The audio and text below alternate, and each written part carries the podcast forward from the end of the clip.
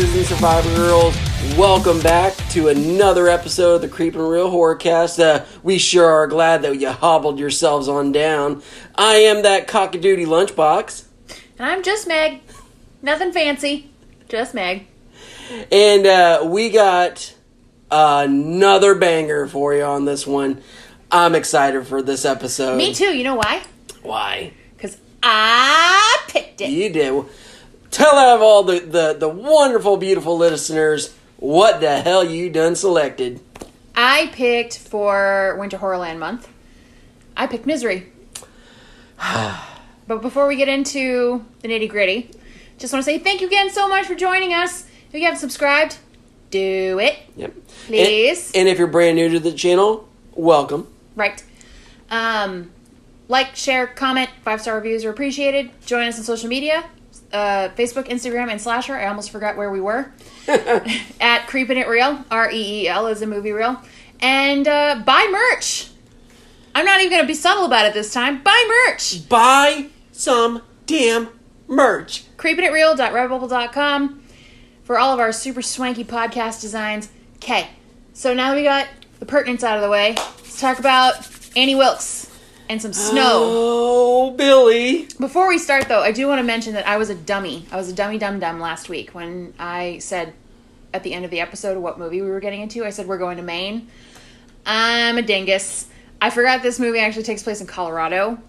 Um, Which is very interesting. Yeah, it it's uh I guess in the book it actually takes place in Sidewinder, which is right outside the the outskirts of where the Overlook Hotel is. Yep. So um, the name was changed for the film, but yeah, after I started the movie and I realized what a dumb dumb I was, I was like, well, I'm gonna have to go and do that correction thing. Yeah, well, I mean, eh, given it that most of Stephen King's work revolves around Maine, I, I'd give it to you. But It's an easy mistake to make. Yeah, but it, but this one I, I I like that it was set in in that Colorado area just because it kind of gave it more of that of a that good old earthy tone instead of it being the typical Maine stuff that he that he always does. So Yeah, no, but I think that also helped give it a little bit of that shining vibe too.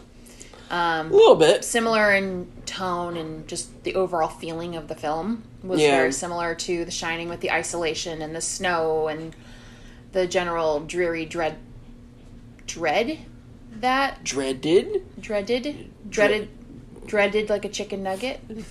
Samsonite. No. but anyway, the dreary sort of sadness that comes with being out in the middle of nowhere in the winter in the snow when it's gray. Seasonal affective disorder is real though. Yeah. It's really sad. But anywho, that's not what we're here talking about. Uh, This is not the scene. I can't even say it. It's like this is not this is not psycho this is not psychology hour. Um, yeah. So misery. Yeah. Before we get into the story, and I sound even dumber.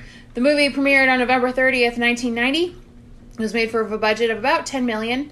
It grossed sixty-one point two million. It was uh, the screenplay was written by William Goldman, but obviously adapted by Steve uh, from a novel by Stephen King. It was directed by Rob Reiner, starred Kathy Bates as Annie Wilkes, James Caan as Paul Sheldon, Richard Farnsworth as Buster, Frances Sternhagen as Virginia, and Lauren Bacall in a very small but notable role as Marcia Sindell, Paul's agent. You're forgetting one of the big and major players of this goddamn movie. I am upset with you, Meg. You forgot Misery the Pig. I'm so sorry. Unbelievable. I know. I'm sorry. Uh, She was she hammed it up pretty hard on film. Very nice. Although she did chew a lot of scenery, and her part was quite porky. Keep it up. Keep it up. You're gonna be sleeping outside. Oh come on! I have to put up with your stupid jokes every episode. Let me throw a few in. Let the listeners think I might have a personality. oh, but I do love me some Misery. That's fantastic. She was a cute little piggy. Like I, I love that, and, and it was very much like she was much like a dog. Like for Most pigs can be trained like dogs, and they are dog-like pets. In fact, there's an argument and some science that actually shows they're smarter than dogs. Yeah. They have the intellect of a three year old child, generally, so they're pretty intelligent creatures. Yeah. Yeah, but she was a she was a little little cuteness, little ball of butter.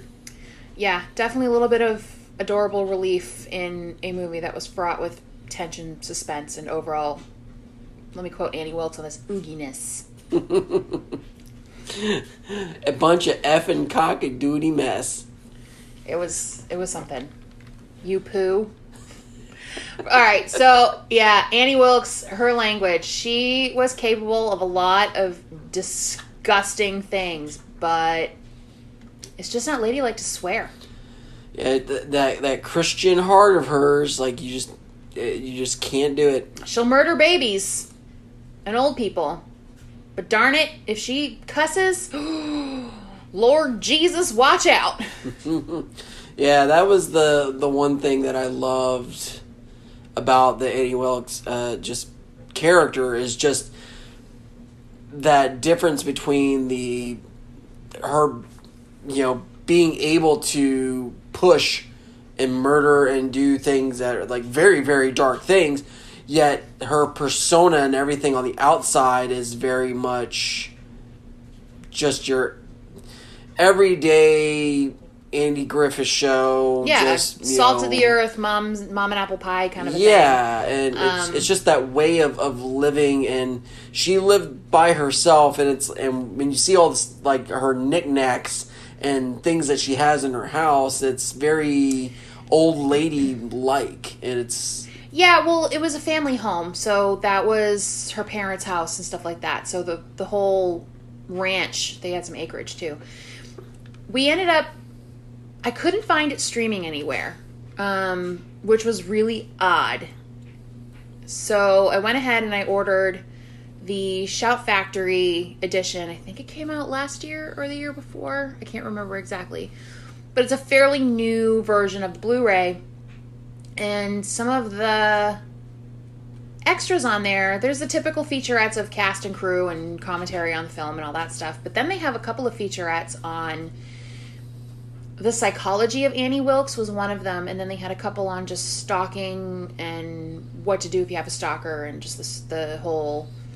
Um, that one was nuts. yeah, the whole stalking criminal part uh, in general. There was like two or three of those, but the psychology of Annie Wilkes was a super fascinating one. And if anybody has the Scream Factory release or can get a hold of it, definitely watch it. They have a, a psychologist on doing an interview talking about all of the different things that are wrong with Annie Wilkes. It really, her character isn't necessarily true to life because she has a composite of so many different things wrong with her. But she, as a character, is meant to be two things. One is a composite of Stephen King's scariest fans. So when he wrote this film, you know, you do the, the book tour circuit and you get to meet all these people when a new book drops, and some of them get weird. And, And- you know who you are. You weirdos. Wave, wave that freak flag high. yeah, jeez. And it's also she's supposed to be an allegory for Stephen King's drug addiction. He wrote this movie at the mid mid to late 80s or he wrote the book mid to late 80s. The movie came later. And actually this is one that famously he didn't want to option as a film because he was so pissed about how The Shining came out. Yeah. That was a really personal story and Kubrick cocked it up. So he learned his lesson and if it was super personal to him, he was not going to sell it off. Um, in the meantime, he had sold off the body to be turned into Stand By Me. He had sold off um, a number of other films. The Tommyknockers, I think, was another one that came out in the 80s, Needful Things. So there was a bunch of his 80s novels that were turned into either movies or TV series. But, oh no, Tommyknockers was in the 90s because I remember Jimmy Smits being in that one. But anyway, I digress. But Misery, he was holding close to the vest. And the only reason why he ended up allowing Rob Reiner to make the movie was because of Stand By Me. He saw what care Rob Reiner took to make the film and adapt the body, which is actually a very short story, into this amazing feature, which we're not going to be be covering at all on the sh- show here because it's drama. It's not a horror Yeah. movie by any means. and uh, Castle Rock, which was Rob Reiner's, you know, like company or whatever. Yeah, it was his production. Yeah, like uh, they. He's like they even said that they dabbled more in just dramas and and very uh, very heartfelt Well, type movies. You also have to think that the movie that Rob Reiner made before he made this one was When Harry Met Sally. yeah, So he was getting to be known for romantic comedies. He'd also done the Prince, the Princess Bride. Um, yeah, and that that was sort of his. God, I love the Princess Bride. It's such a good movie. But that want was a peanut? but that was his claim to fame was the romantic comedies and then getting into some of the drama stuff. So, it, for for starters, it was really difficult for Rob Reiner to make the movie because thrillers were just way outside of his wheelhouse.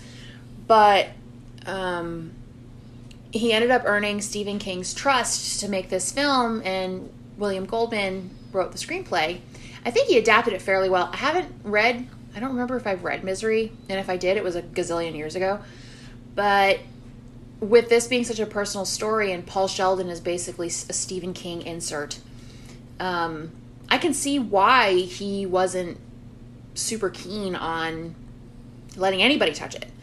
But I guess he ended up selling like Rob Reiner made a comment about how after after Misery was made, he ended up allowing he would option the, the books to Reiner first for like a buck to get them made. He really wasn't selling them for any huge amounts of money. I'm sure there was other contractual stuff in there that we'll never be privy to.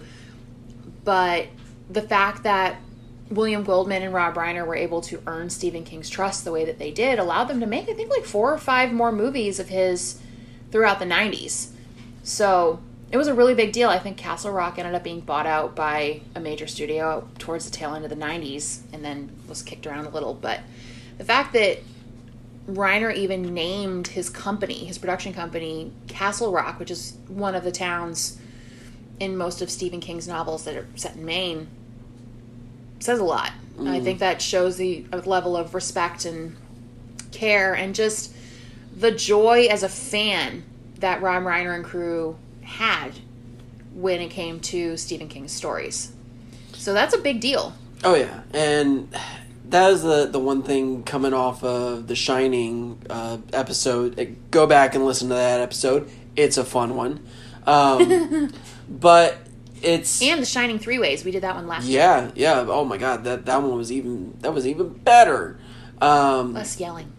well, it, it was a good conversation, but that was the thing was with the coming off of The Shining, where we get that the knowledge that Stephen King just really, really hate. Like you could just feed all the just that negativity that he got from that, and I never understood the whole thing of like, like selling off your property.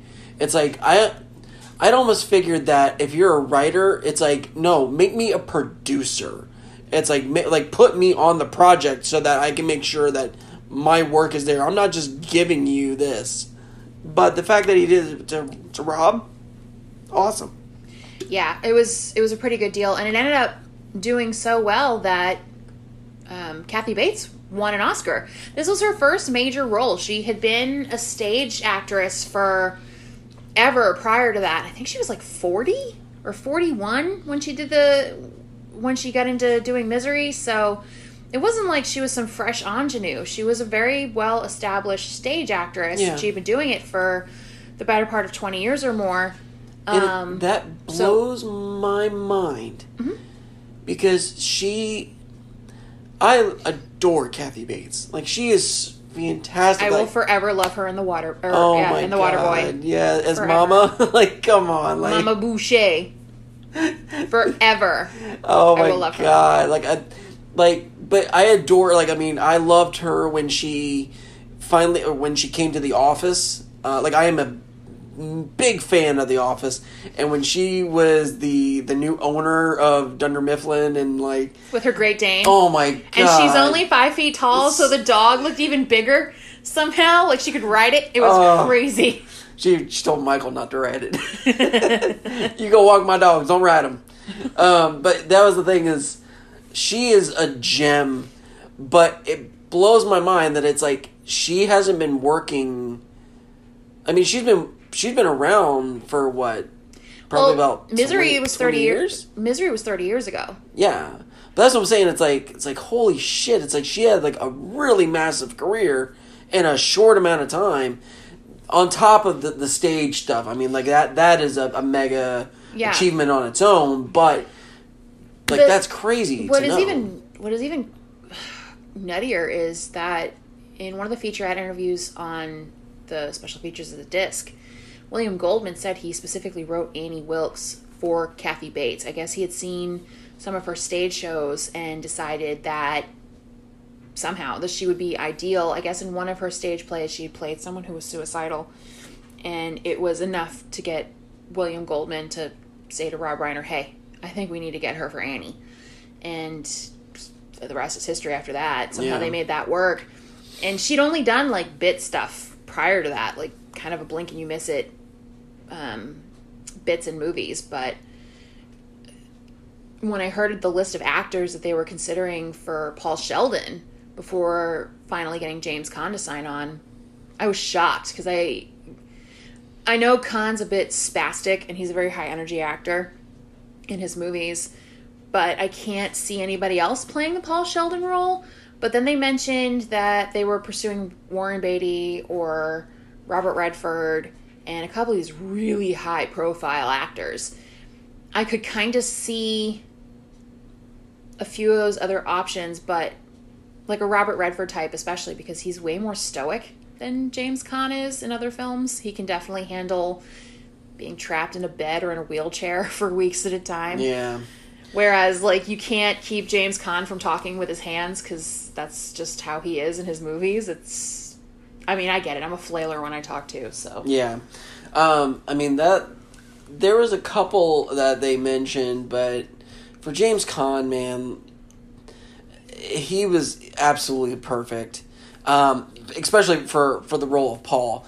Uh, I loved in the bonus features where they mentioned how uh, Rob Reiner would like he's like oh when I would give directions to James he's like all right so you're in bed Action. and that like that's all he's like that's all I would say to him he's like you're in bed every single day you're in bed Go. have a Go. good day like it's just like and he just move on That's your motivation. you're, You're in, in- bed You're in bed.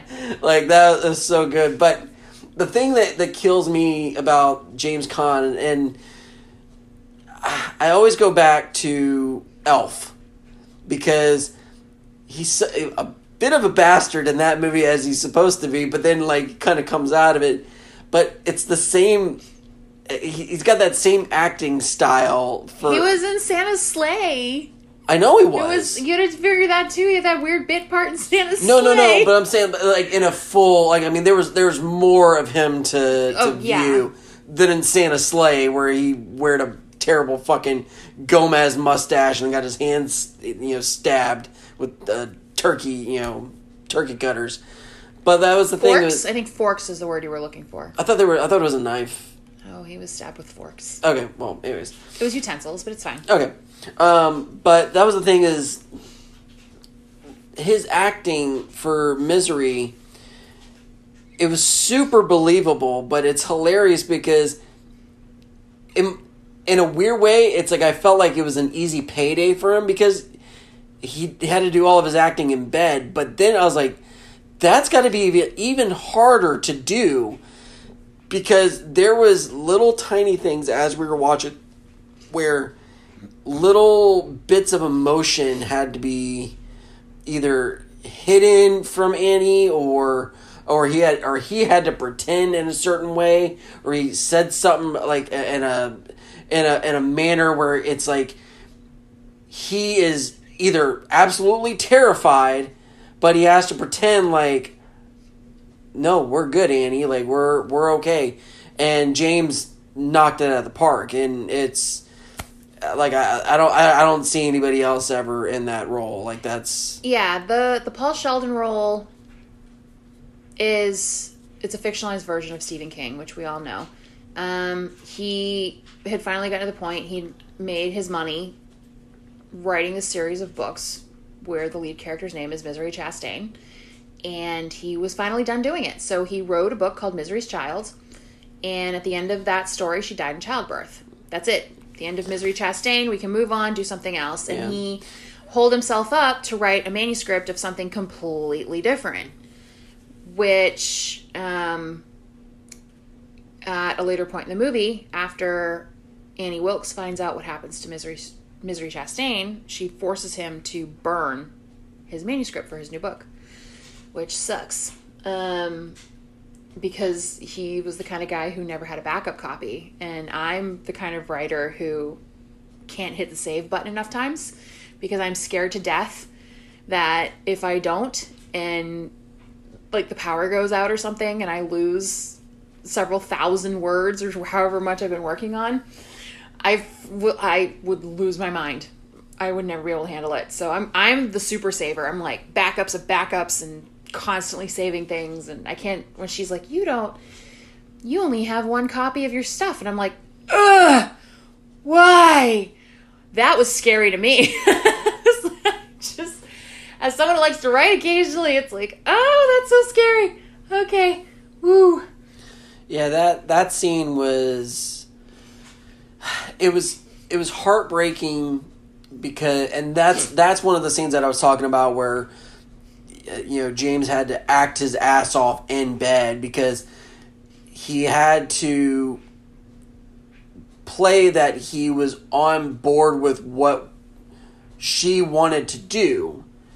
He didn't fight her, he didn't do anything. He just kind of just did it because he's busted and broken and he can't go anywhere and she's just gonna force him to do Yeah. anything. And when she pulled in that grill and she's like, I'm gonna help you, Paul. Like, oh, it's like, you know, the Lord spoke to me and it, it he told me that I need help save you and we're gonna get rid of this abomination right now. And it's she like, didn't like the dirty language in it not it wasn't the, the just the dirty it was the dirty language but there was also that he killed off misery and that scene was fucking terrifying yeah we'll talk about that in a second oh my god But, yeah, she but she still, pulls in the barbecue grill, puts out the lighter fluid, and forces him With to a smile on her face. Yeah, because she thinks she's quote unquote helping.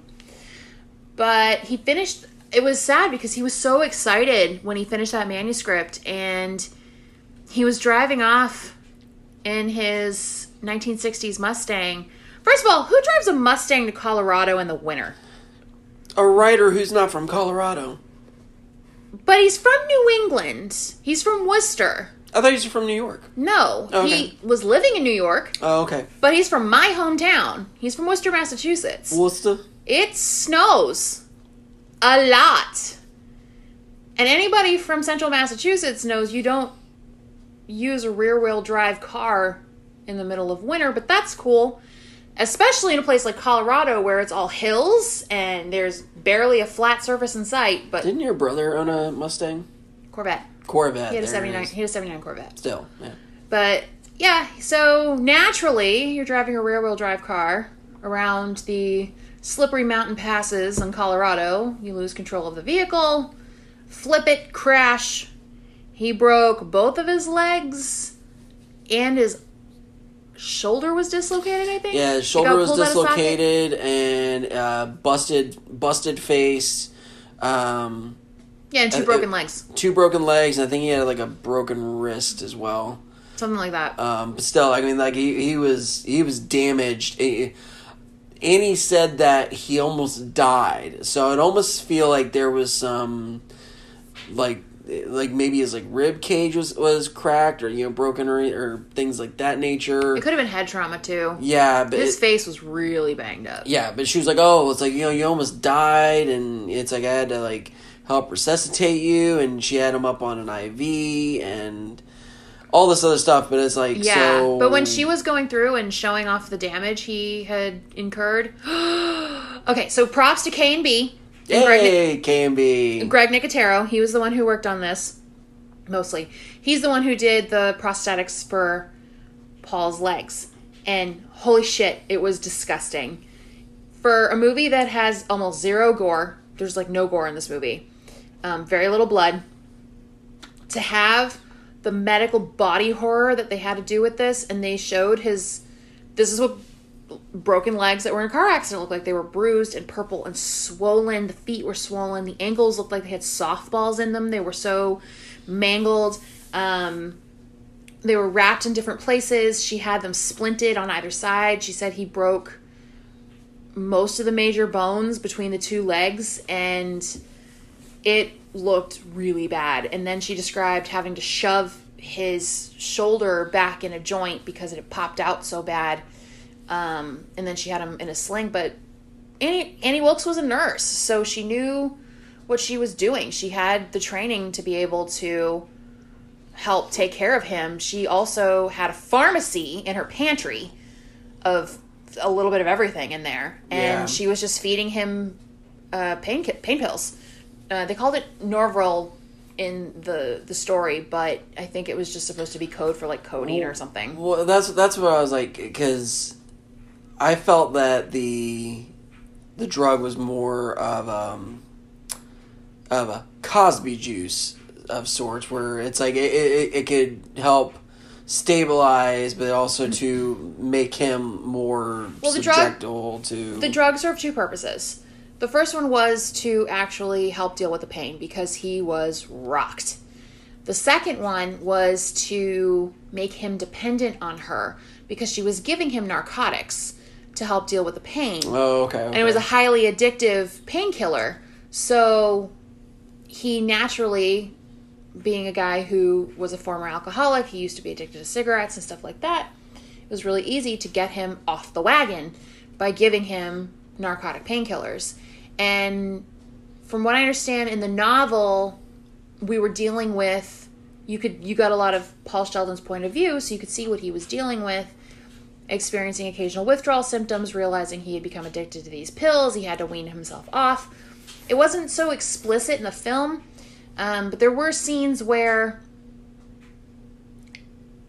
like initially at the beginning of the film, he was taking the pills quite a lot. But as we were getting into the second act, he started real. It looked like he realized what was happening, so he was taking like one pill and then hiding one pill in his mattress and then so it looked like he was weaning himself off of the doses because if you come off of a narcotic like that just cold turkey you could kill you could die. I mean it's no joke. You could see all the people who've died from oxys and other sort of synthetic heroin products that have either died from overdoses or from just trying to stop with withdrawals. It's not pretty um, he managed to do that because he'd already been through the rehab process with drinking and everything else. So, but what he wanted to do with the pain pills was pretty clever. He um, was saving them, at, like emptying out the. He made the little envelope with the type paper, and he was pouring the powder out of the pills and then eating the gelatin capsules after to hide the evidence. So he ended up going from weaning himself off so that he could stay lucid to trying to use it as a weapon um, later on in the film, which was it was pretty interesting to watch. Yeah, I I like that they they didn't do a whole lot of uh, verbal telling. It was just you just you're just watching him do these actions. Yes. but you're Yeah. not but you're not getting this like you, it's like you have no idea what he's doing, and it's just like okay, you're Until you think about it. Yeah, and, well, and then that's when like it wasn't until later when they were doing the, the dinner scene where it's like oh it all comes together and it's just And like this- oh yay This is where I give the the screenwriter and, and Rob Reiner so much credit is they were really good at showing, not telling. You saw what was going on and you had to put the pieces together yourself. You never got a you never got Paul talking to himself going, "Oh god, I think I'm addicted to these." And you never saw him there was no self conversation or anything like that. The only time they even hinted that the withdrawals were a thing was when he, the first time he breaks out of the room and he almost gets busted and he's scrambling to get back in. And when Annie walks in, he's sweating and breathing hard and he quickly turns it to, because she'd been gone for hours, he quickly turns it to going through withdrawals and that's classic withdrawal symptoms. You're sweating, you're cold, you're clammy, like your blood pressure's all over the place. So it was a real easy thing to hide and really quick thinking on his part. So you get the idea that Paul's a super intelligent guy. He's no dummy. But he also has to think on the fly because Annie's so unpredictable. Yeah. And uh, the Annie character was brilliant because I felt like she she played it just as much as Paul played it. And both of them are playing each other. Oh yeah, it was a chess game. And it's like you couldn't tell whether or not they were being serious or it was just playing up the part or, or what have you. And that was really interesting uh, to watch. Uh, there was a couple of scenes where, like Annie, she came in and uh, it was the the hobbling, and she. Let's just get into it. You want to get into that? Let's just get into it. oh it. my god. Okay, so That's what everyone's here for. The hobbling Yeah. scene. So when we uh, you know figured out that we were going to do this movie for the podcast, just saying the title of the movie makes me cringe. Like I like crumple in cringiness because of the scene. It's like I this is my first time ever fully watching the movie But we've all front to back. seen the hobbling scene. But I have seen that scene Yep. so many times in different documentaries and what have you. And Best of lists. I have this thing about ankles. Think like uh, I remember watching um, it House of Wax? House of? Wax, Yeah. and there was the scene where they hit, cut the Achilles. I, it, I I cringe. I don't know why the ankle. Same thing in Pet Sematary with the Oh my Jud. god, it, Yeah. it drives me crazy. But It makes you squirm shit, so bad. This scene It's so bad. is just so damn good. Yeah, the hobbling scene. Um, up until that, like, we had seen Annie have these really weird outbursts, and every time she felt slighted in some way, she would have these very violent s- screaming sessions at Paul, and up until she finds out that Misery died, she was kind of okay. She was weird. She was a little bit. She made you a little uncomfortable, but she didn't seem terribly dangerous yet. I I saw her as myself, like not as myself, but like I saw her as that new girlfriend or new boyfriend where it's like they're trying to impress you or they're trying to make you they're trying to do so much for you Yeah. and it's the overachievers and it's just the it's like oh come on like like i'm gonna do this like we're it's Yeah. gonna be great and it's just like oh back up a little Settle down. it's great. She was definitely. yeah. She was definitely fangirling really hard, and she seemed a little weird and a little off-putting. But again, she didn't come off as dangerous until she finished Misery's Child, and she comes storming into Paul's room in the middle of the night, having a screaming fit, and she's picking up the foot of the bed and smashing it against the floor and screaming at him. How dare you murder her? This is your fault. You killed her. I want my misery back. And Paul's trying to calm her down and keep her and try to diffuse the situation. It's like, Oh, he's not diffusing shit. He's just like, oh my god, like I don't like he. no, he was trying to diffuse the situation, but it wasn't working. And he's like Annie, Annie, Annie, Annie. like and then like and then she like picks up a chair, starts slamming it against the wall, and like throwing it. At that time, he was just like, I'm. I can't say anything. Like Well, he kept saying to her, it's like, well, Misery's still alive in spirit and all this other stuff. She's like, I don't want her in spirit. I want her here. I want her here with me.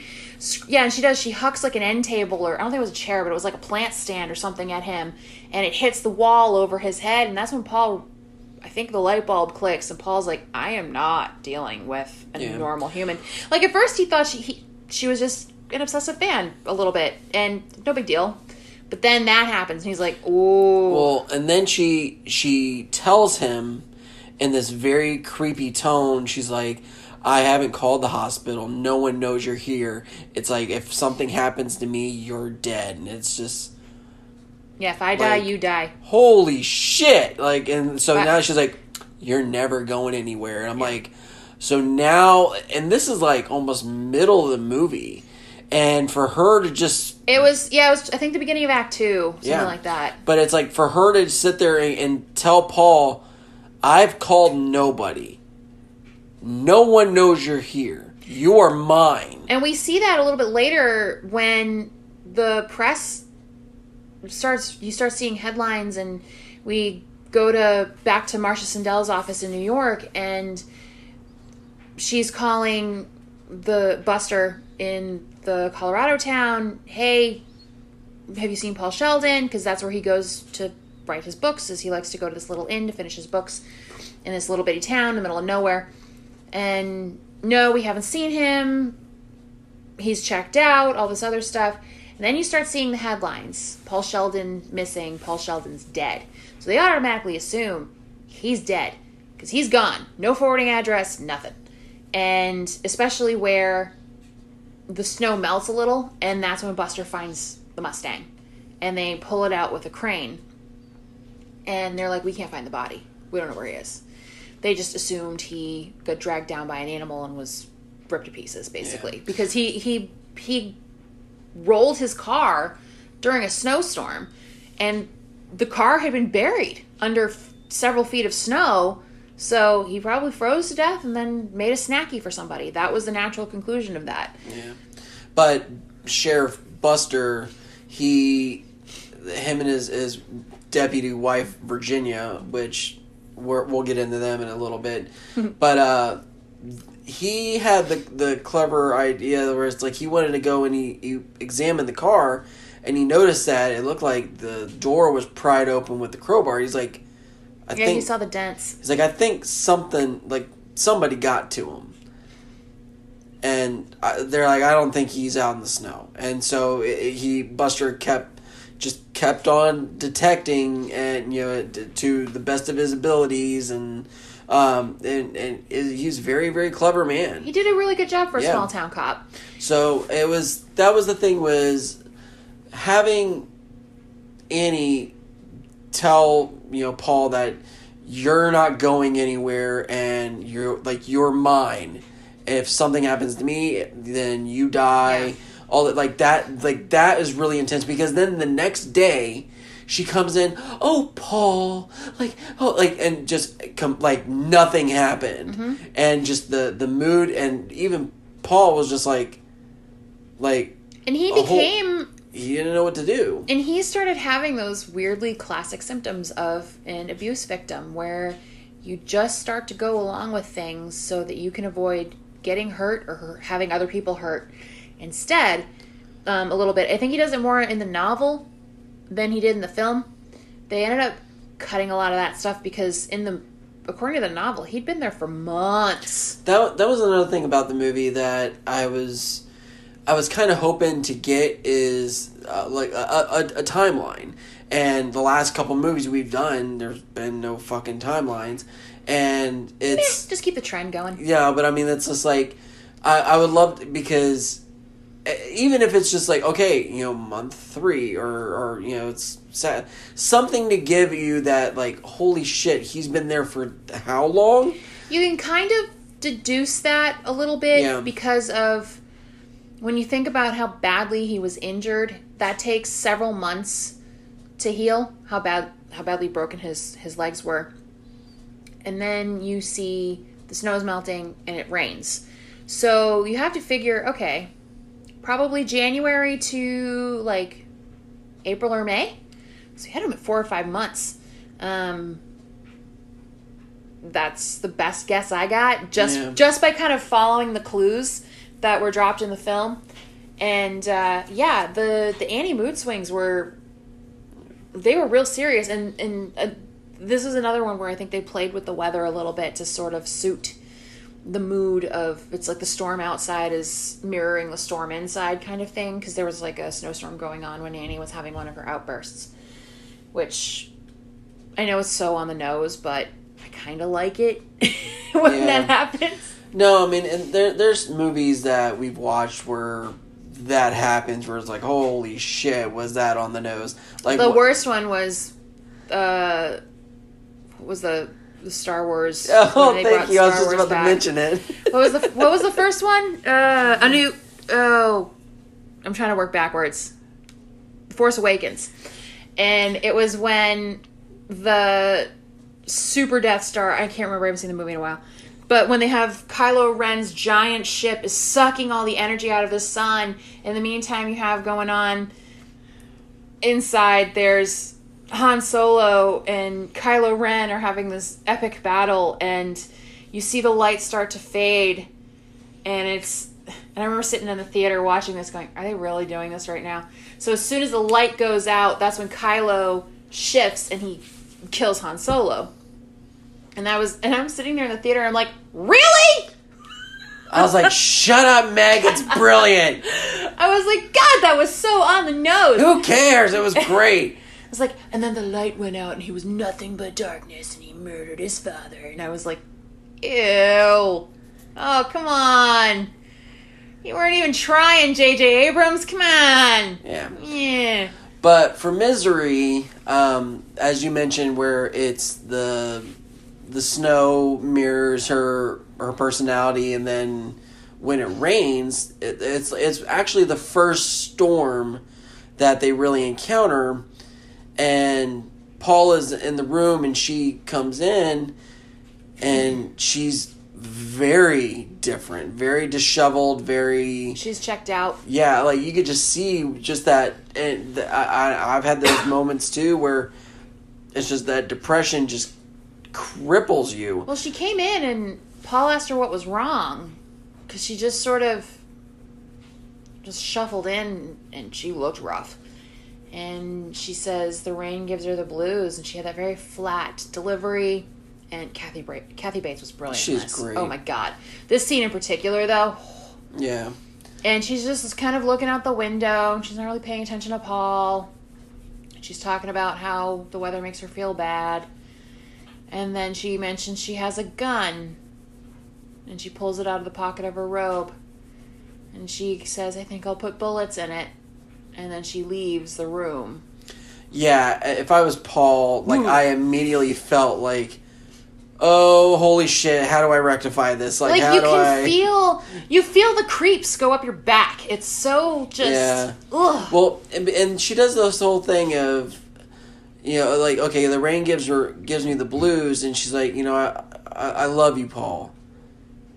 Your work is great. Like she kind of like some like she, Well, there was an earlier scene where she, She- said she- she, loved him, but she said your mind and your yeah, work. but then she she says I love you again. She pauses longer, and she's like, your mind is brilliant, and you know, I I know I can. I like she's like. I, she's like, I love you. She's like, and she's like, don't, don't tell me you love me, or she's like, don't say it back. And she also mentions she's like, I'm never gonna be like a, a Hollywood celebrity. Yeah, she's not a movie star girl. It's just like I'm, and you could just see that mode of. I'm never gonna be good enough for for you, and don't don't play me. And then that whole line of, I got this gun. yeah. I think I'll go put two bullets in it. And then she leaves, and you're just like, no. Wait, what? Squeeze me? A baking powder? it was But it was really serious. And then she leaves and then drives off in the rain, and it's just like, I if I, again if I was Paul, I'd be shitting my pants Yeah. or, or pooping my pants. Right, because 'cause- cursing's bad. yeah, and he doesn't Um, swear. Okay. Yeah, Yeah, but she leaves. He doesn't know how long she's going to be gone. He doesn't know if she's coming back. He doesn't know if she's going to go kill herself. He doesn't know if she's going to what mood she's coming back in. If she's going to come back the same way. Is she going to be like happy-go-lucky Annie again? Is she going to be murderous rampage Annie? Like there's too many variables. I can't imagine laying there in that bed going, "Okay, so now what?" yeah. Especially when the the fact that he cannot move around, like, Right. uh, or he can't, you know run. Yeah, he can't walk or anything like that. Like I, I think at the this point in the movie, he was able to wheel himself around. Like he was in a Well, yeah, he'd already and- broken yeah. out. Uh, I think at least once at this point, but Yeah. that's when he realized that time's ticking and he needs to figure out how to get out now, which we'll get into a little bit more after the break. And we're back. We are in the business of misery, and business is good. So, Paul and his escape tricks. There's a couple points in the movie where he breaks out after Annie leaves. He finds a bobby pin on the floor, and he picks the lock to get out which is such a Hollywood thing to do. And he goes to explore the house, see if there's ways out, but she's got deadbolts on all the doors and they're like lockable from the inside. Um, he does whatever he can to try to make a plan to at least get rid of Annie. Um, there's a bunch of different things he goes through between finding trying to find a weapon to stealing some of the painkillers to trying to find a phone which for some reason doesn't have the guts in it like there's an old rotary phone in her living room but it's just a shell there's nothing inside. Yeah, that was funny because it's like, why does she have that? It's like, is it for his own? i don't know did he used to have the guts in it and then she pulled it out like or was it always just there and that's just one of her funny little quirks i don't know i don't know but you can see paul's face when he flips it over because he doesn't hear a dial tone he's like oh no Yeah, Like he really is. He's isolated. He doesn't know where he is. He doesn't know how he got there. There's no way to contact the outside world. It's like, oh shit, what the fuck do I do? And he just, I don't know. I think he's he's secretly trying to get stronger. There's a scene you see where he's um, using the this gigantic 50 pound typewriter. He's using that to do presses, like overhead presses and stuff with, to try to build up at least his upper body strength even though he can't really walk. It's just a lot, um, especially the first escape scene. What this Misery did so well is it really built the tension. There was a Rob Reiner said he watched everything Hitchcock had made, plus some other thrillers, to really figure out how to make the tension work, and he, he did a a plus kid. Great job.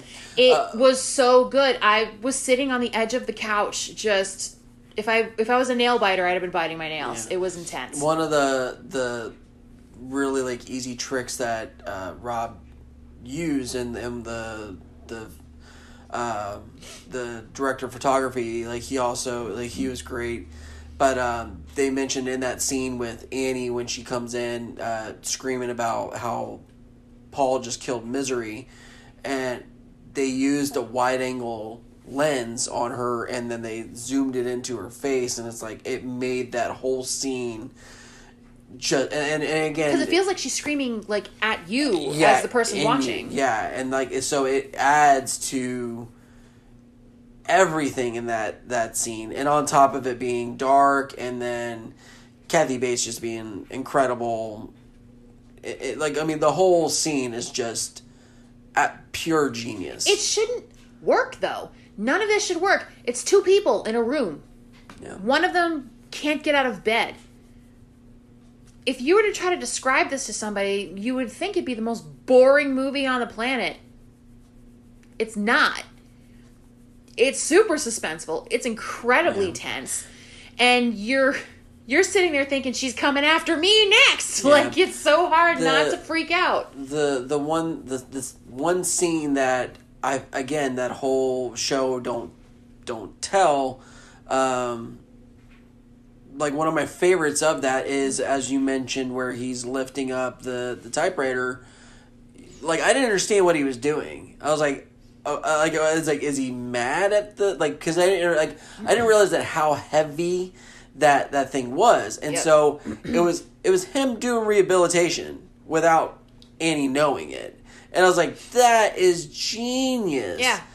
Because all she knows is that he's typing away, writing Misery's Return, and doing the job that she tasked him to do. And he is. He's writing like a fiend. He's doing amazingly well. Like he's he's churning out some pages, but in the meantime, he's also rehabilitating his arms, his hands, his chest, and he knows he can't do much with his legs because he can't really give it away. Yeah, but but just that that thought process of him rehabilitating himself, uh, like trying to make himself stronger, so that when he gets to a certain point, he can defend himself and he can overpower her. because Annie's a she's a farm girl. Yeah, She is hale and hearty, so she's really strong. Like right at the beginning of the movie, she flings Paul over her shoulders and she carries him like Oh my God. like a hunter would carry a buck on his back, like slung over the shoulders.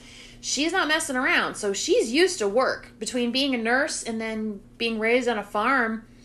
And when she still runs a farm, she's got we met Misery the pig, but she also mentioned she's got cows and chickens and stuff too. So she's shucking and hauling and flinging poo and doing all kinds of stuff and so she's pretty bra lass and he's he's in for it. And he doesn't he's not underestimating her one bit which is good because i think with the actress having kathy bates portray annie and being so petite it'd be real easy to have paul go ah it's fine. I can i can take her down as soon as i'm strong enough. And that would have been his that would have been the fatal mistake. That would have gotten him killed. Yeah.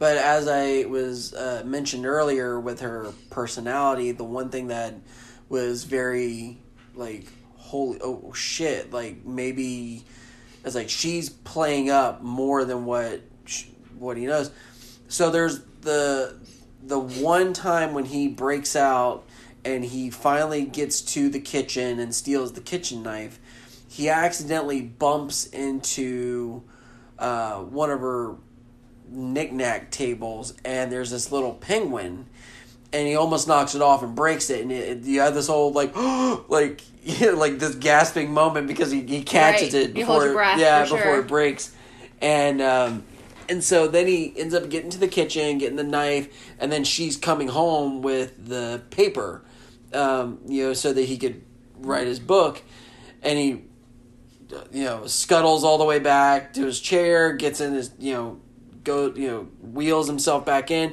gets himself into bed and then puts the knife in under his mattress thinking that okay i have this this option well then uh, there was a, a scene where he was planning on like he hid the knife in his like cast or in whatever a sling. in a sling and he's like practicing taking it out and i'm like holy shit he's gonna stab the shit out of her.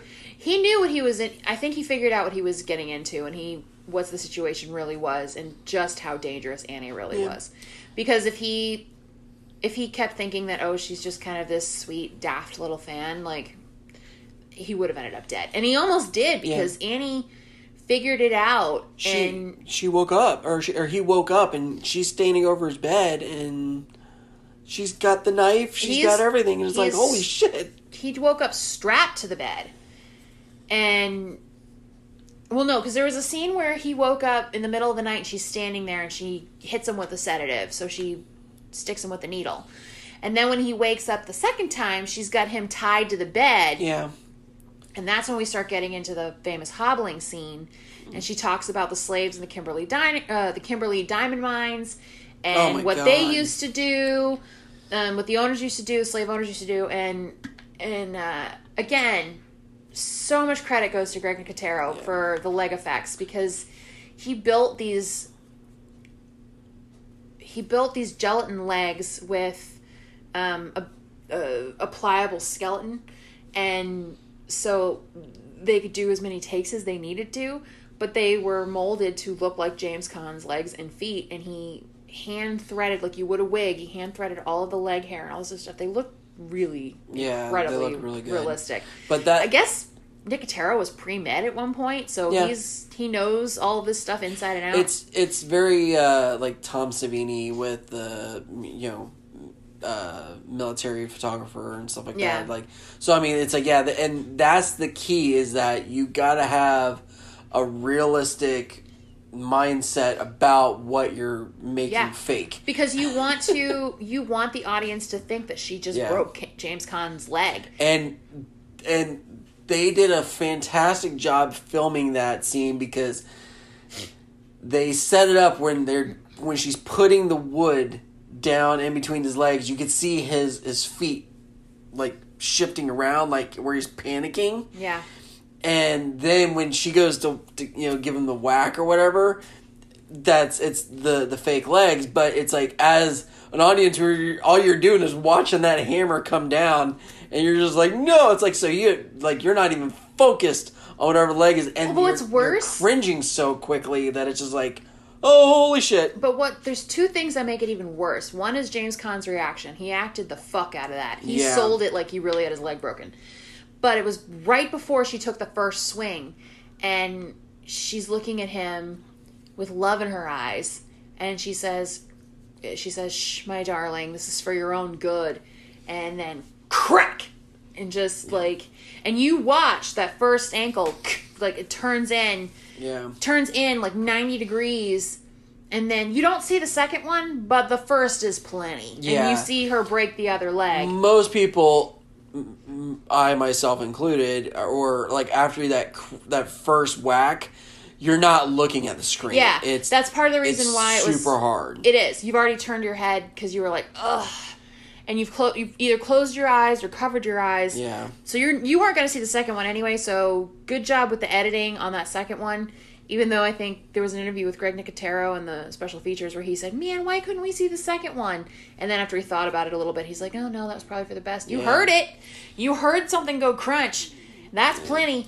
well but that that whole scene was as i mentioned is like it really was a genius mode because it it set up even more for how dangerous annie really was because it's like she was just playing possum with him and when she knew it. It, it Yeah. gives you the idea that she knew what he was up to.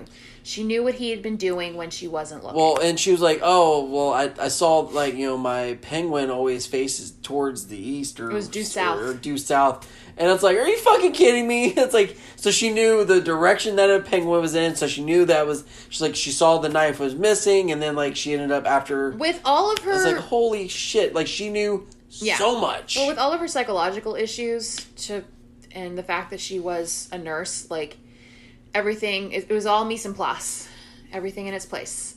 So, yeah, she was going to know. I don't know why the penguin in particular had to face due south. I think there was a reason in the book, but it wasn't explicit in the film. But the fact that she was that detail oriented as to know that that's the way her penguin had, penguin had to face. Um, plus, she probably noticed there was a knife missing from the kitchen. Yeah, She probably kept inventory of her pharmaceuticals. yeah. So he stole pills and he stole a knife. Like she wasn't going to notice, but she confiscated all of it. And and that was the scary part where it's like she knew that Paul wasn't, you know, like what he was doing, and Paul even got caught. But then during the hobbling, where she's just like, she didn't care, and she's like, "You're mine," and Yeah. I'm I, like, she's like, "I'm," I'm not, she's like, "I ain't gonna kill you, but I'm gonna make it so that you can never leave." basically, well, that and the only thing keeping him alive at that point, keeping both of them alive, because let's be honest, she had this romantic idea in her head of them being together after they died. Yeah, Yeah. So that's not creepy. Um, but the only thing keeping him alive was the book. And that's why I think Misery's Return was probably the longest book he'd ever written. But he did finish. And he told Annie that the book was almost done. And she gets super excited and she can't wait. And she was reading it chapter by chapter as he was going. And just the thought that he could be finished with it was enough. And there was the scene when he started writing, he'd gotten a couple chapters done, and Annie wanted to read it to make sure he was doing what he was supposed to do. And she comes back and she s- throws the chapters at him and says, "You're cheating." Like he fudged, um, he fudged the beginning of Misery's Return so that it was a little different than Misery's Child, and she picked, she noticed, and for her, as fucked up as she is, her morals are so um she's got such a morality box about life and one of the things you don't do is you don't cheat you have to play fair and she talks about the story of going to the movies as a kid and she loved watching the little um shorts that would go on before the movies yeah, well, serials. the serials and every week it was like a different it was another episode every week and she remembers seeing one. It was like a Rocket Man thing, and they fudged the beginning and change the ending, and that's when you get her screaming at him about how you have to play fair and how the audience was having this reaction to He didn't get out of the cockadoodie car. Right, but she got up and started screaming at the audience, like, that's not what happened last week. Do you all have amnesia?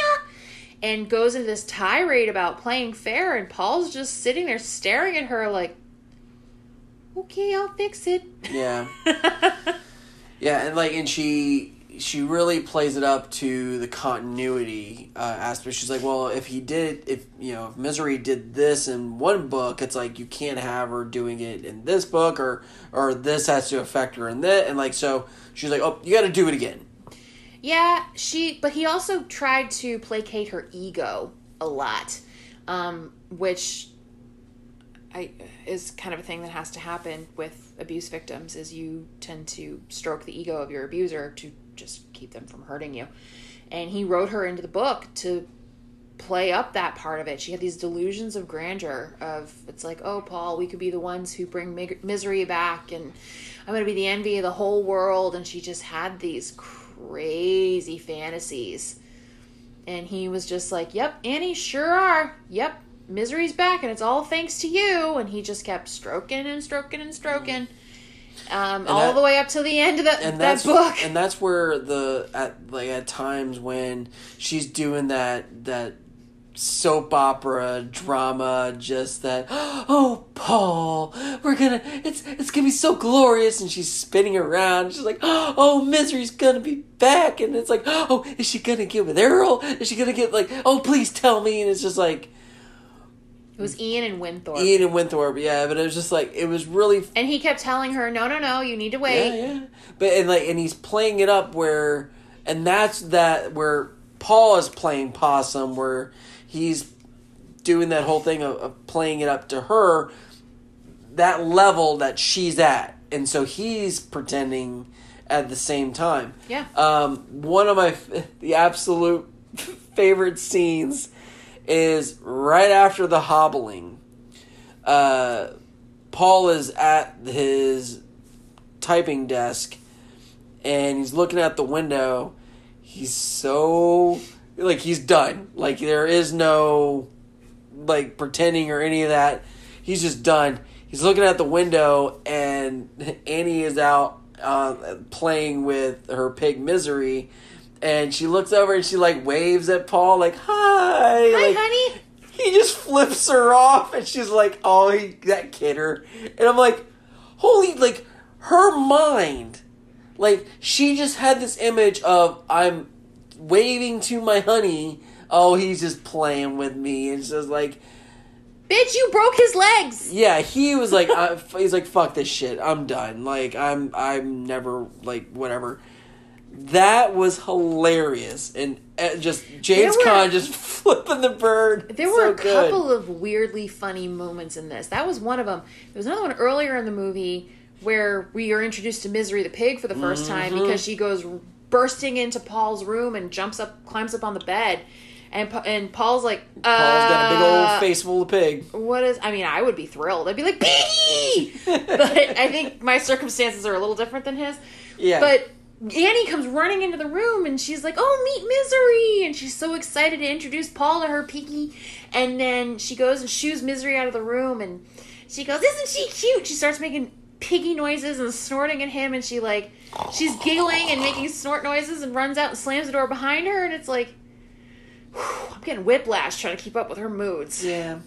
up down up down up down it's it's really disorienting um but it was also kind of cute and funny at the same time and it shouldn't have been Yeah. or maybe it was supposed to be but i feel weird about it having like having those feelings like she's terrible why am i feeling this way But Like, oh, that's- oh it's adorable But that's the the the genius of Kathy Bates, where she allowed you like the way that she played a certain section of Annie.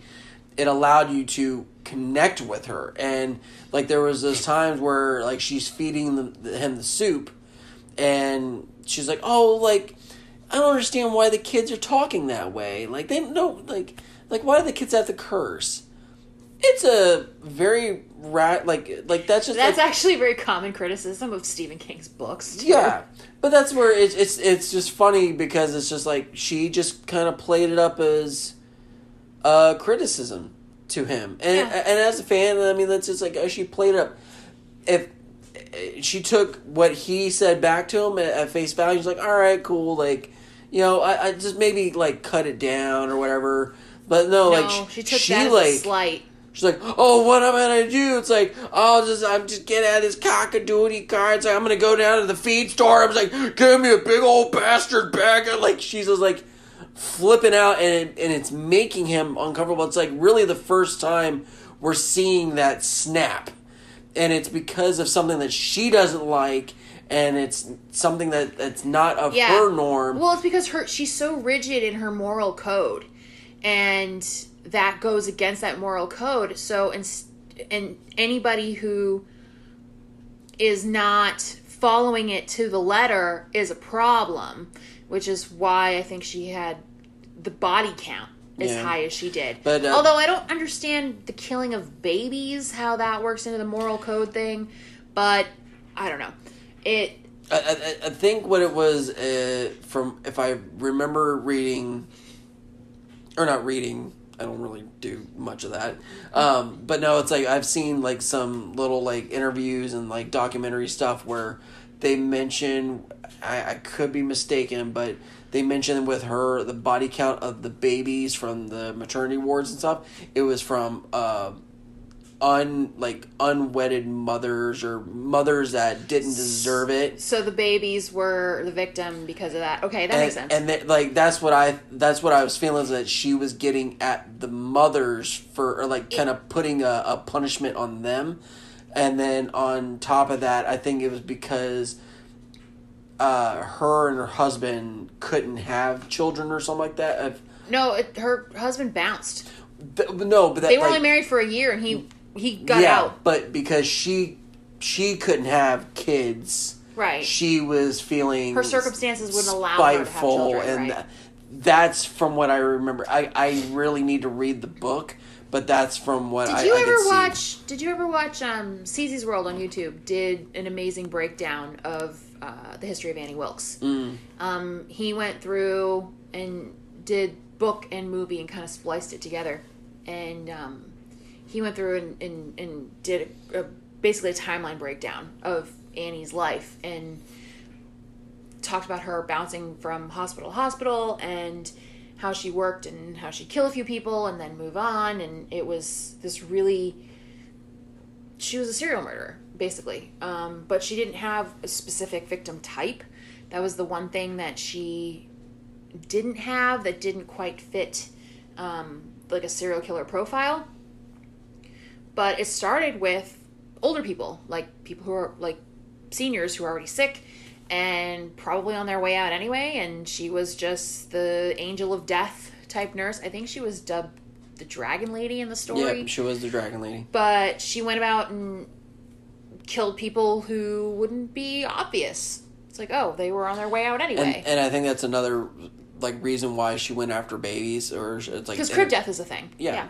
and it's very easy just to t- take a life when it's that small. Yeah. Yeah, you don't, And- and you don't even have to do much. You No. really, you stop feeding it or you suffocate it. Like, it's not a whole lot, but eventually, her she started getting sloppy, and her habits caught up with her, and she ended up getting arrested, and um, she ended up, she ended up somehow not catching a charge and was let go. I forget the reason why, but that's the creepiest part because then I'm like, well, the justice system's fucking screwed up too. Like, just as fucked up as you are. And to, to be able to let her go and I think it was like on a like a weird technicality of, of some somebody messed up and someone probably fucked up a warrant or something. Yeah, And what's funny is there was she kept a scrapbook of all this stuff in her living room, like a fucking serial killer who keeps tokens from their victims. Instead of keeping locks of hair or body parts or something gross or a little more obvious, she kept newspaper clippings and she made a scrapbook that she kept on a bookcase. And in the novel, I guess the story is a little more complex, but even in the film, as Paul's flipping through the book when he finds it, you still get enough just reading the headlines to realize how whacked out Annie really is. Because not only did she collect them, she decorated the pages like you like if you've seen, you know, mom's mom's and crazy aunt Kathy's scrapbook. There's stickers and there's birthday cards and there's pictures of her pig on some of the the ones about infants. There's um she she was keeping the newspaper clippings about Paul Sheldon's disappearance too. Like at the very end of the scrapbook, he sees all of that stuff, so he really knows what kind of trouble he's in because he think everyone thinks he's dead anyway. So he's like, "Great, I'm fucked. What do I do?" That was when he knew I was like, "It's now or never. I gotta get out." Yeah. Um, when every other plan wasn't working, like he tried to celebrate the finishing of the novel by having dinner with Annie, and he poisons her wine, and she quote unquote accidentally spills it. oh no, that that scene. I think she knew.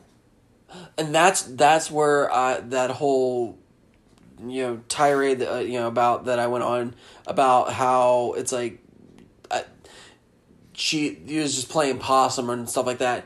I honestly don't think that her actions like she knew that of what Paul was doing.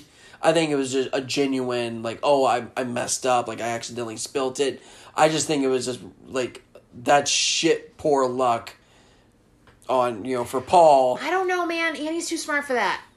I really think she knew he was up to something. I don't know in that but in that scene I think you could play it up as both here and there because when I Paul mean, I goes guess you could look at it either way, but I really Yeah. don't think she's that. She's way too smart for that. No, but when Paul is getting really sweet with her, and he's like, "Hey, you know, the book's book's almost done. We need to celebrate." And you know, like, don't you know how you know I, I- I celebrate? And she's like, "Oh, like it's like uh, he has like the glass of wine, has a cigarette." Um, she has. He allows him. He's quit smoking years ago. He's allowed one cigarette, and then this was actually kind of adorable because it's so like folksy. She says, "And a glass of Dom Perignon." yeah, Sort of Dom Perignon, and I was Perignon. like, I had a little giggle because it was such a cutesy, folksy thing for her to do, and then I was like, oh, that's right. She murders babies. We should probably not be laughing at the cutesy stuff she again, does. that's the that's the stuff that Kathy Bates sucks you in with. Um, Well, yeah, but she brings him all of that, and then when he's done writing, that's his trap, though, is is that and no, but that but that the Dom Dom Perignon. Yeah. So, but they're having the dinner, and he's you know again getting really sweet on her, and he you know pours her the wine, and he over pours it just so that, and, he, and then he's like, oh, like, do you have any candles? We got to do this right. And she's like, oh, I, I don't, I don't know. And that moment where it's like she's getting up and she walks out. You don't know what I mean you obviously know that she's looking for candles and things like that but again that mindset that Annie has where it's like maybe she feels that you know oh something's gonna happen and it's like you don't know or is she gonna play on it? And then when she accidentally knocks over the glass it's again it feels very genuine like oh shit she really did mean or she didn't mean to knock over the glass it's just again piss poor luck for for paul because that was his one but big did you out see his face fall when it happened, the, though? oh great and he's like all right like guess let's finish dinner like Let's uh, talk about your meatloaf, Annie. yeah You want to talk about Buster in Virginia? yes because Buster's he's pivotal to the uh, climax of the movie. I first of all, Virginia was an addition to the film. She's not in the book, but Buster needed a uh, basically a co-pilot for his job, so she is his wife slash deputy, and they are adorable together. they are Oh my god, they're so funny. they are my favorite characters in the film like hands down they I they made me smile I just loved her on the- so much I just loved her on the phone when she um, when Paul was coming back from the bookstore, and she was on the phone with one of the townsfolk, and she's like, "Oh, I don't know, maybe he's having an affair or something like that." And She's getting real yeah, saucy, like, I, I don't know where he is. Like he don't tell me nothing. I think he's having an affair. and then when he when he comes back and he takes the phone from her, and she's looking at all the books, she's like, "The fuck is this?" and he hangs up with whoever it was on the phone. He's like, and she's like, "Oh, so she likes to read, huh?" And he's like, "What?" And she's like, "About you know making a comment about him having an affair." And he's like, "I'm flattered you think I have that much energy."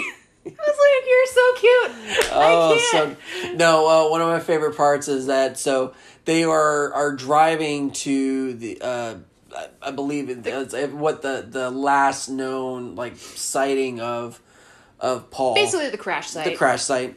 So they're driving down that road, and it's hilarious. Like so, Virginia, she just reaches over and she puts her hand on his knee. He starts feeling him up. It just, it just grab you, just rubbing, rubbing, and rubbing, and all of a sudden, like he, Buster just looks down. He's like, Virginia, in this car, you're a deputy. It's like you treat me as the man of the law. And she's like, Well, I'm a deputy that I'd rather be in, in bed with the with the sheriff. It's just like, or I'd rather, or I'd rather be Yeah. under the covers with my, with my sheriff. And this is like, oh, sassy broad. This she is really like- is.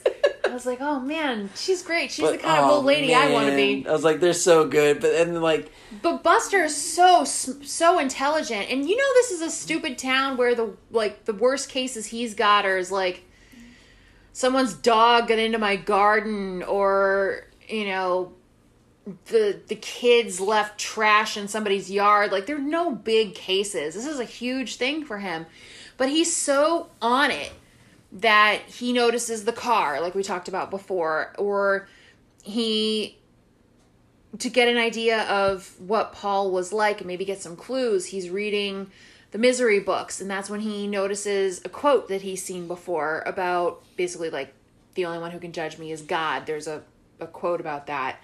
Um, and he remembers seeing it somewhere, but he writes it down because it seemed familiar. And he starts kind of piecing all this stuff together, and he noticed Annie in town, and that kind of tipped him off because he'd been doing some digging and he was talking to someone at the general store about like what Annie's been up to and the store owner mentions that she's there to pick up the new misery novel every time it comes in. And he goes okay thank you. And he's just kind of going around and then he goes to the library and he finds all of the news reports on her in this giant like news film scrapbook thing. And that's when he sees her picture coming out of a courthouse and right underneath it is the quote that he wrote down. And that's when he puts it together and goes oh okay. And he goes to talk to annie and um but he doesn't tell anyone where he's going which is he's he was really good at playing his cards cl- close to the vest but honestly not telling anybody that he was going out to the wilkes farm to go check out a potential lead was really dumb. It was great because like uh because Virginia like she's uh, at the desk and she's on the phone and uh, Buster comes in. He's like, "Oh, where's my where? I need the, the, the thing. Like, where's my thing that that like I, I put down? Like, I have this. I have a system, woman." And she's like, "What are you talking? Like, I don't know what you're looking for." He's like, "Oh, I'm." Uh, he's like, "Oh, I'm looking for this." She's like, "What is it?" He's like, "It's really important." She's like, "Well, what is it?" I don't not- know yet. And he's like, he he says probably nothing yeah, it, it's like probably not. She's like, well, I hope it works out for you. It's i'm like- glad you found it. She's like, I'm glad you found it. but she doesn't ask any questions and he doesn't give her any answers so No, but it was just like not just- smart though But that interaction of just like, well, what is it? I don't know yet. Is it important? Yeah. glad you found it Uh, uh, like, oh, okay. like, glad you came and busted my shit for it. But he just he goes in, he tries to be cordial with Annie, and you know he didn't want to have to deal with the whole "I got a warrant" thing. Um, so it was basically just uh, you know uh, mentioning that Paul had crashed close to the farm and wanted to have a conversation with her. And he starts to get snoopy while she's making hot cocoa, which I'm pretty sure she poisoned. And she dumps Paul in the basement.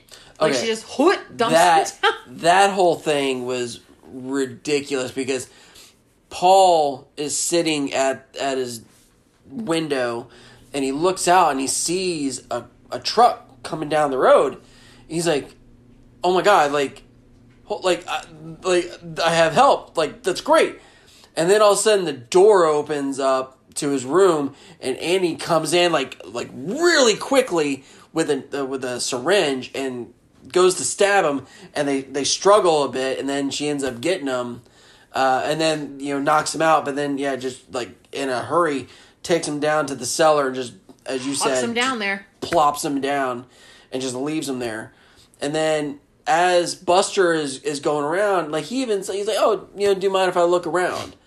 Right there, you just gave a, a like. There's no need for a warrant. Yeah, she gave her permission. You gave him the got the got the permission, but he's like walking around and he's you know he's looking in rooms and uh, he's asking you know about Paul and she's given this history lesson on on him and it's like super fandom And she and- she opened. She, she didn't lie to him though. She was pretty honest the whole time. Oh, I'm Yeah. his number one fan. This is all the stuff that I know about him.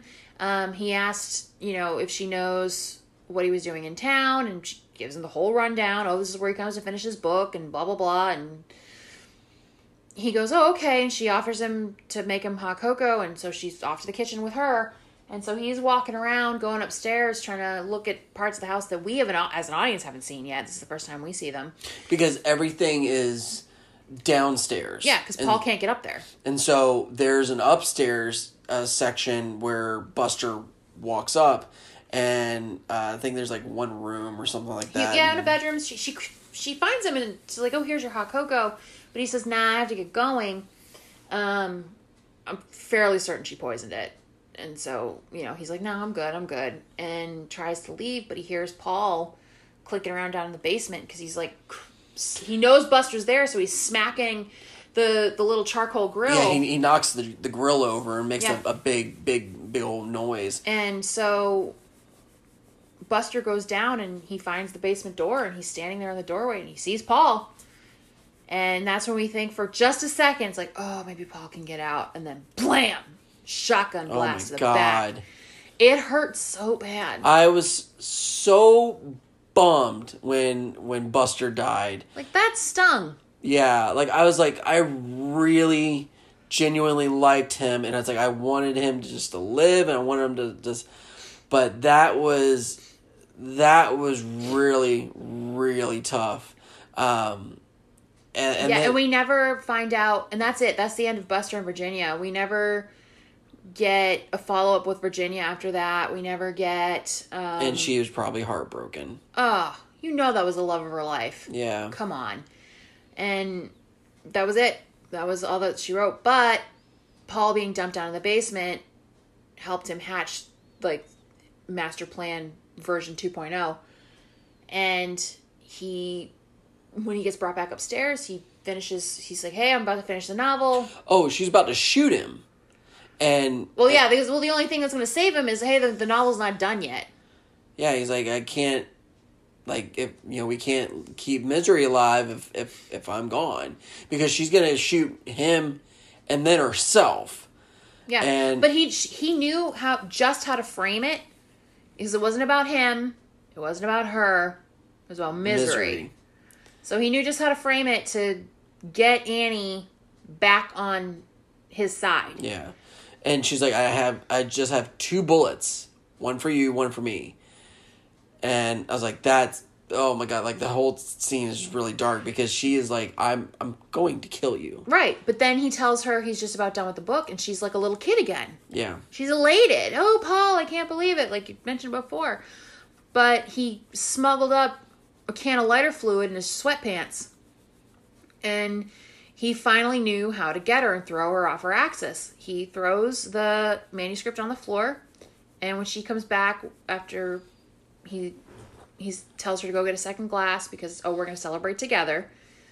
She comes back with that second champagne glass and she's so excited. She's like shaking. She's so excited. And he has a wadded up piece of paper in one hand, the manuscript's on the floor, and the lighter fluid in the other. And he says, um, he tells her that that's it, we're done. And he lights the paper on fire with the match that she gave him, burns the manuscript there on the floor. I, I love his the line that he gives to where it's just like she's like, well, you can't do these. Is like, why? I learned it from you. And then he just lights that shit on fire. And it throws Annie off so bad because it went from focus being on Paul to the fact that Paul has killed Misery a second time. Yeah. and so she is like on the ground trying to put out the flames, and Paul takes a big ass typewriter and cracks her right over the, the noggin with it. That melon split quite nicely. Mm-hmm. And but that's where I was like I was like, oh my god, like that is so like that was perfect like strategy because it's like when she went down to go and It was like, the one thing she was living for. It was the Yeah. one thing. It was the one pawn that he had to like the only thing left he had to play. It was the one thing that meant the most to her. She didn't have any children. She even named her pig after this character. She was so obsessed and in love with this character in his books that that was the only way he knew he was going to get to her. And it worked. And there's a big tussle and there's fighting and um, Annie tries to shoot him and she does. She gets him in the shoulder. But the second one, he like he tackles her and the bullet goes wild. So he fucking gave like a rated R superstar spear. Yeah. It, but there's a big fight, and they're wrestling each other on the floor and trying to hurt each other, and he's stuffing ashes in her mouth. Oh my god, that was so cool. Really, that that's a scene that burns in your head with that because he's just pressing these smoldering pages down her throat Yeah. Well, and, And- the, the the great thing too is that uh swearing at her. yeah, it's like we um we saw the the KNB where they they made a head like so that James Caan could just really get in you know with it But it not, looked not so her. on film though. You can't tell. no. Like I I honestly thought that it was it was Kathy Bates and it was that that good. Yeah. And then the only Well time, done, Greg. The, the only time you see the slip, and you know it's a prosthetic, is when her head hits the typewriter. Yep. When he throws her off of him, and she cracks, she falls and hits her head on the corner of the typewriter. There's that real quick flash, and you can see that it's a gelatin head. But it doesn't matter at that point because you're like, holy shit, is Annie Wilkes actually dead this time?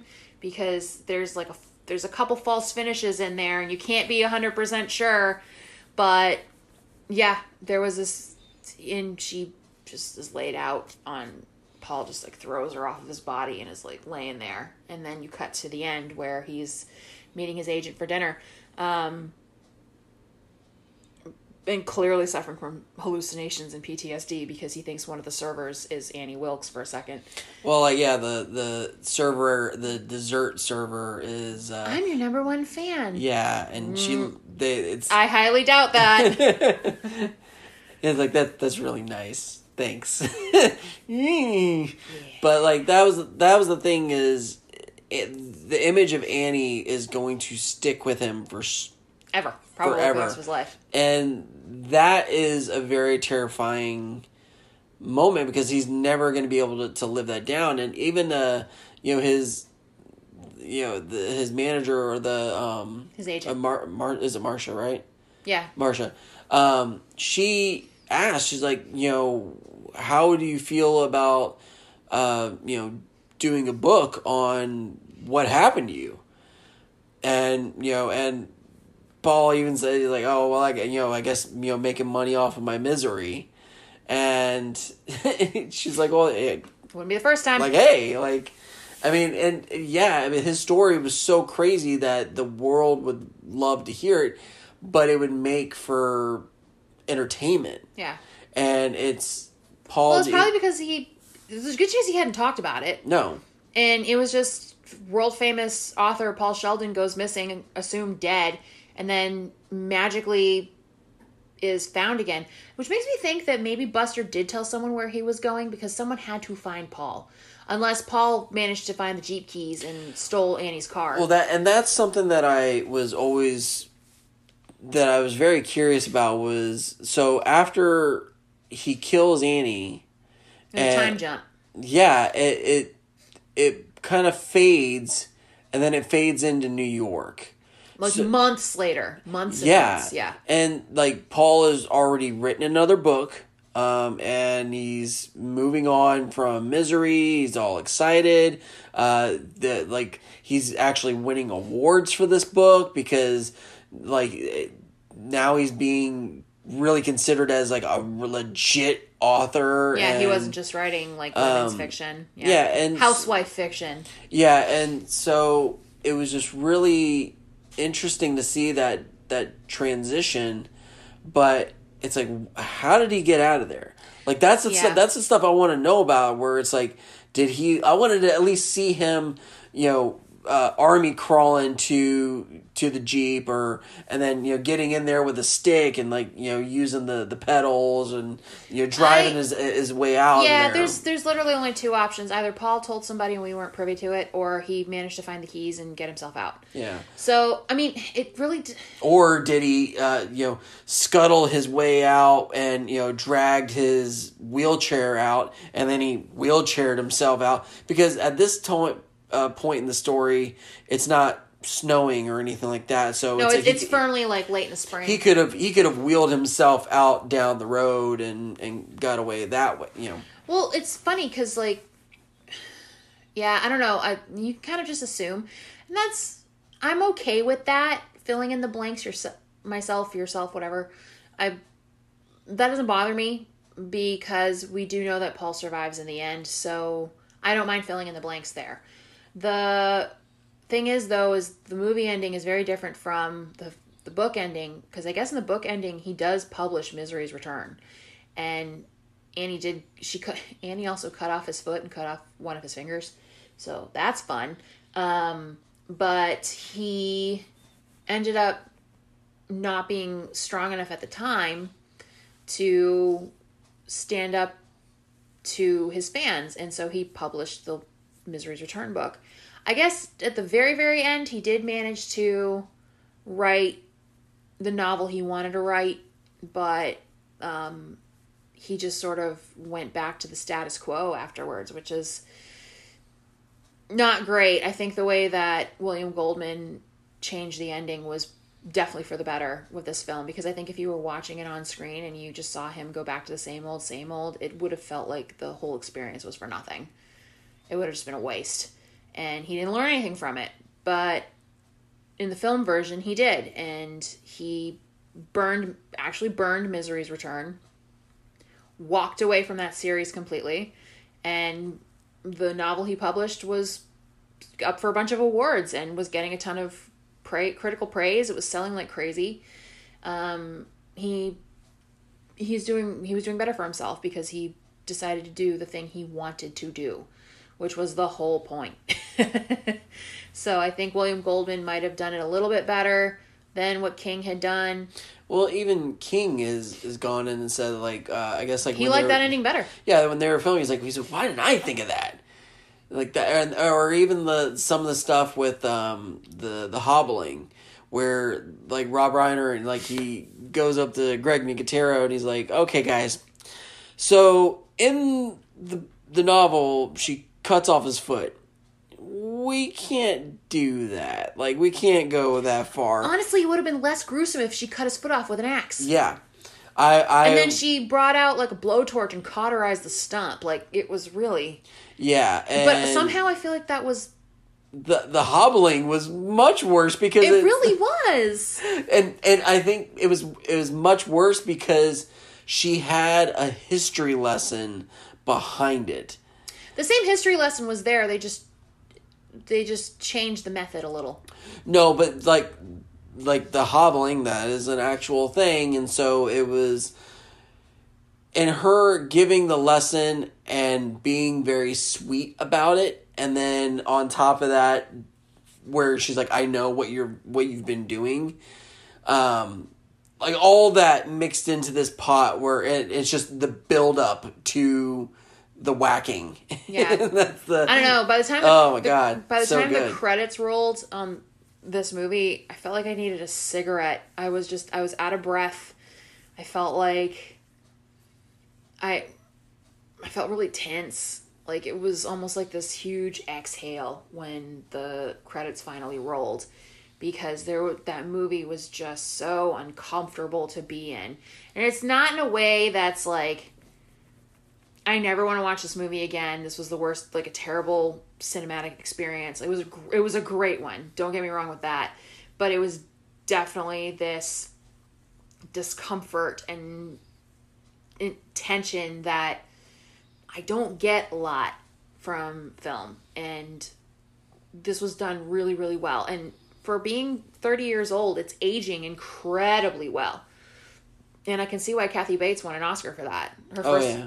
But that's her For- for, her first major film role. That's that's So huge. that's a really big deal. Good for her.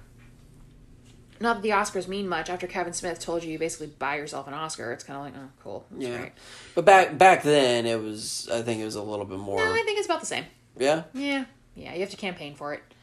So it's, but it's still, it did really, really well. Um, I didn't know how I was gonna feel going into it because of the whole premise of it's two people in a room talking, basically. But boy, yeah. You want to give your uh, skull rating on this one, the sweetie?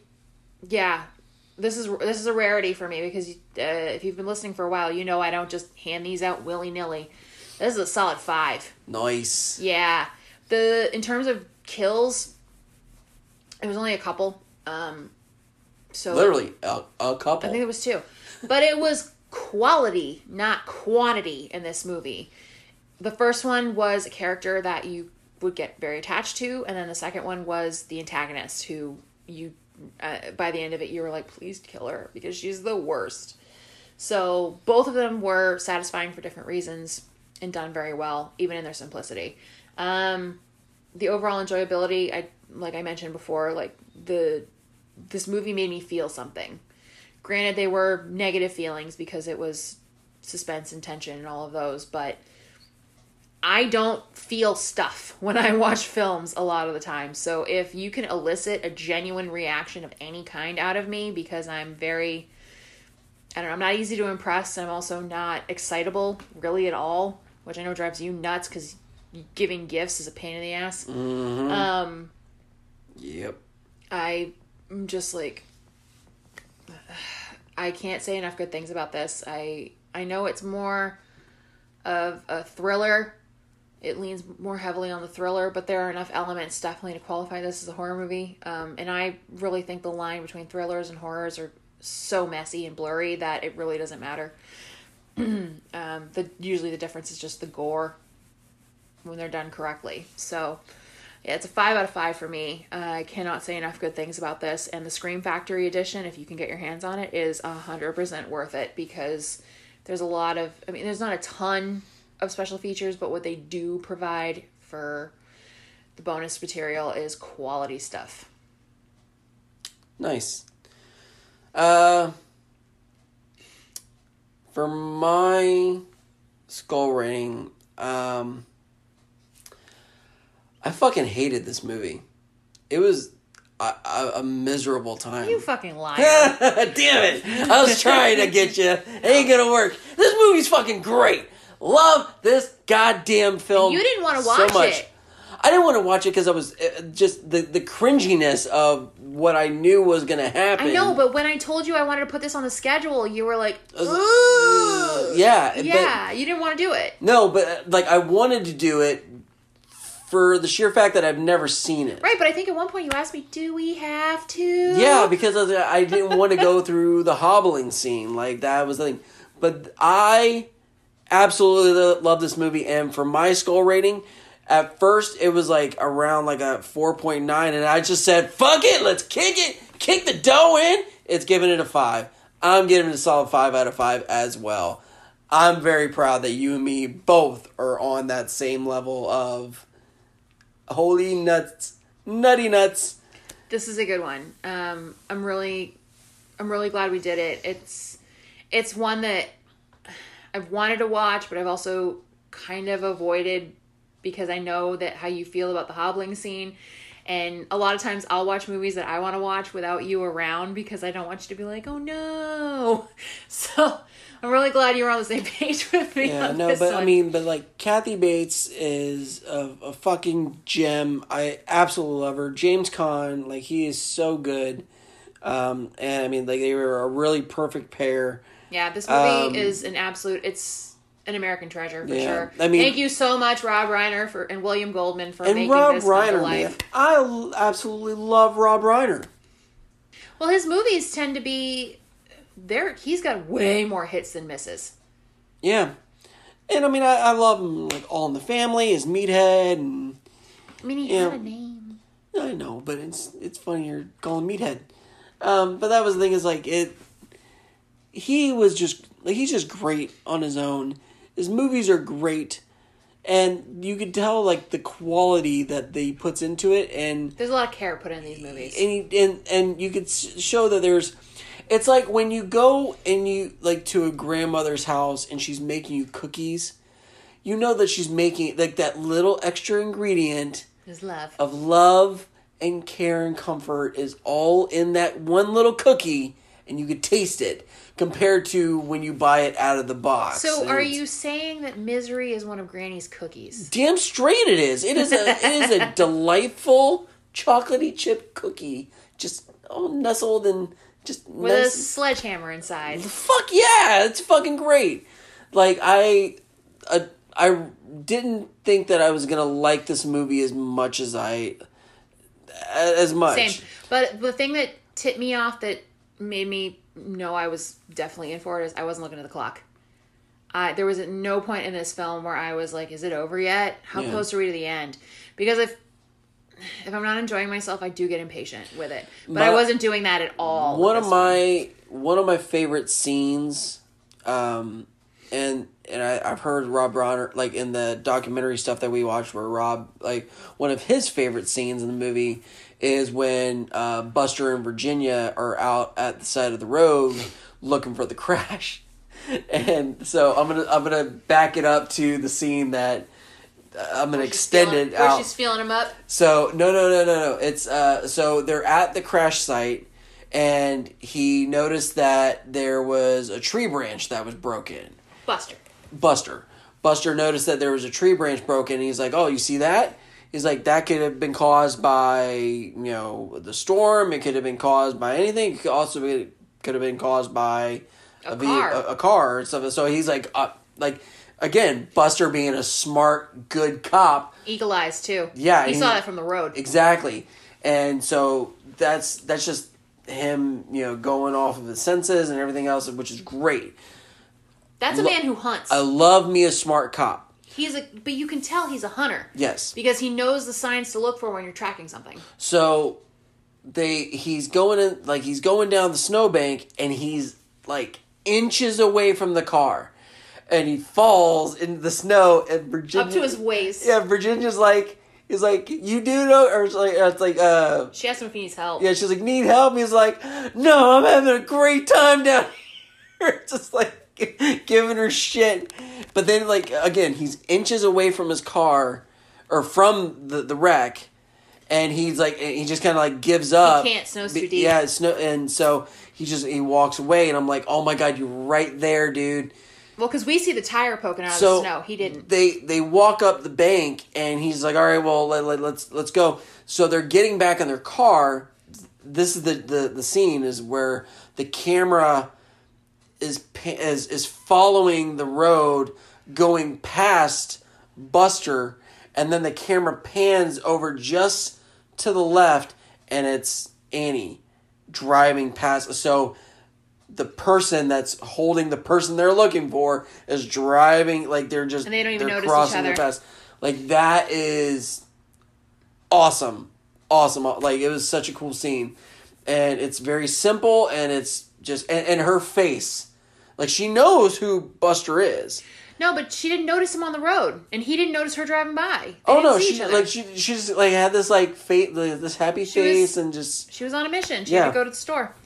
But I was like that that whole scene like there's so many just nice little uh, like one of my favorite things about this movie is the whole uh you know just uh look don't tell that that aspect Uh, of just- yeah, it's a show don't tell. It's a show don't tell, But there's also there's also um, some mastery of the art of subtlety here. like it's So yeah it's obviously not referencing the hobbling. scene, no but like but that. still I'm I'm super stoked that this movie was a 5 out of 5 for the both of us. same. I mean, um, that that rarely happens. I mean, if I give my like crazy gold or platinum, you know, whatever. I mean, you might get close to a five, but Never have we It's- ever.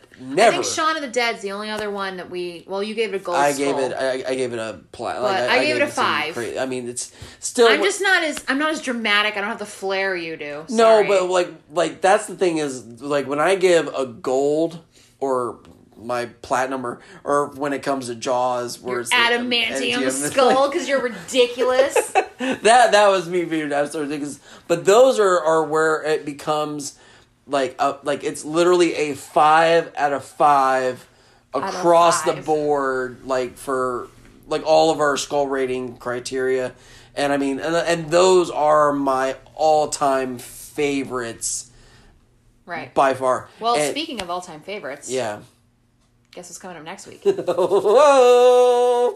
Can I can I say it? Can I say it? yeah, coming up next week is one of Craig's all-time favorites. Oh. We're gonna do the thing. John Carpenter's a thing from 1982. We're gonna bring it to you because we love you. with a song, Damn straight. God, I love that movie. The jingle. Yeah, not to not to you know bury the lead on the next thing. Just No, to, no, no, it's fine. know- Just go for it. yeah. You just, I mean, you did. You sang about it. it's great. so, and we're gonna do it. So hit that subscribe button so you will get next week's episode, The Thing, dropped into your favorite podcatcher that Tuesday. You can like, share, comment, tell your friends, please. We can't grow our channel without you guys. Um, join us on social media on Facebook, Instagram, and Slasher at Creepin' It Real. You can also buy us some merch. You can go to creepitreal.redbubble.com to get all of our lunchbox designs. They're unique, one of a kind, done on t-shirts and mugs and stationery and home goods even. Yeah. So there's a ton of good stuff going Yeah, on there. all designed by me, and some pretty pretty clever artwork, if I do say so myself. Cuz you do little uh, all- little toot toot. you do all the damn work. Yeah, and like uh, if you guys want a, a quick link to, you can go to our Instagram and in our there's a uh, link in the bio. yeah in, in the in the bio. Click on that thing, and it'll take you right to the page and shop to your heart's content. And if you have a movie idea that maybe you want to hear us cover, or if you'd like to sponsor an episode, you can email us at creepingitreal.cm at gmail.com. And hell, if you want to send us some stuff, again, DM us. I like free shit, so We're, God, we're shameless whores. I don't care. Give me some shit. I love it. All right. So that wraps it up. That's it for our little side trip to Colorado. So join us next week in Antarctica. Until then, I've been Meg. I have been the cockadoodie lunchbox. And ow, ow, ow.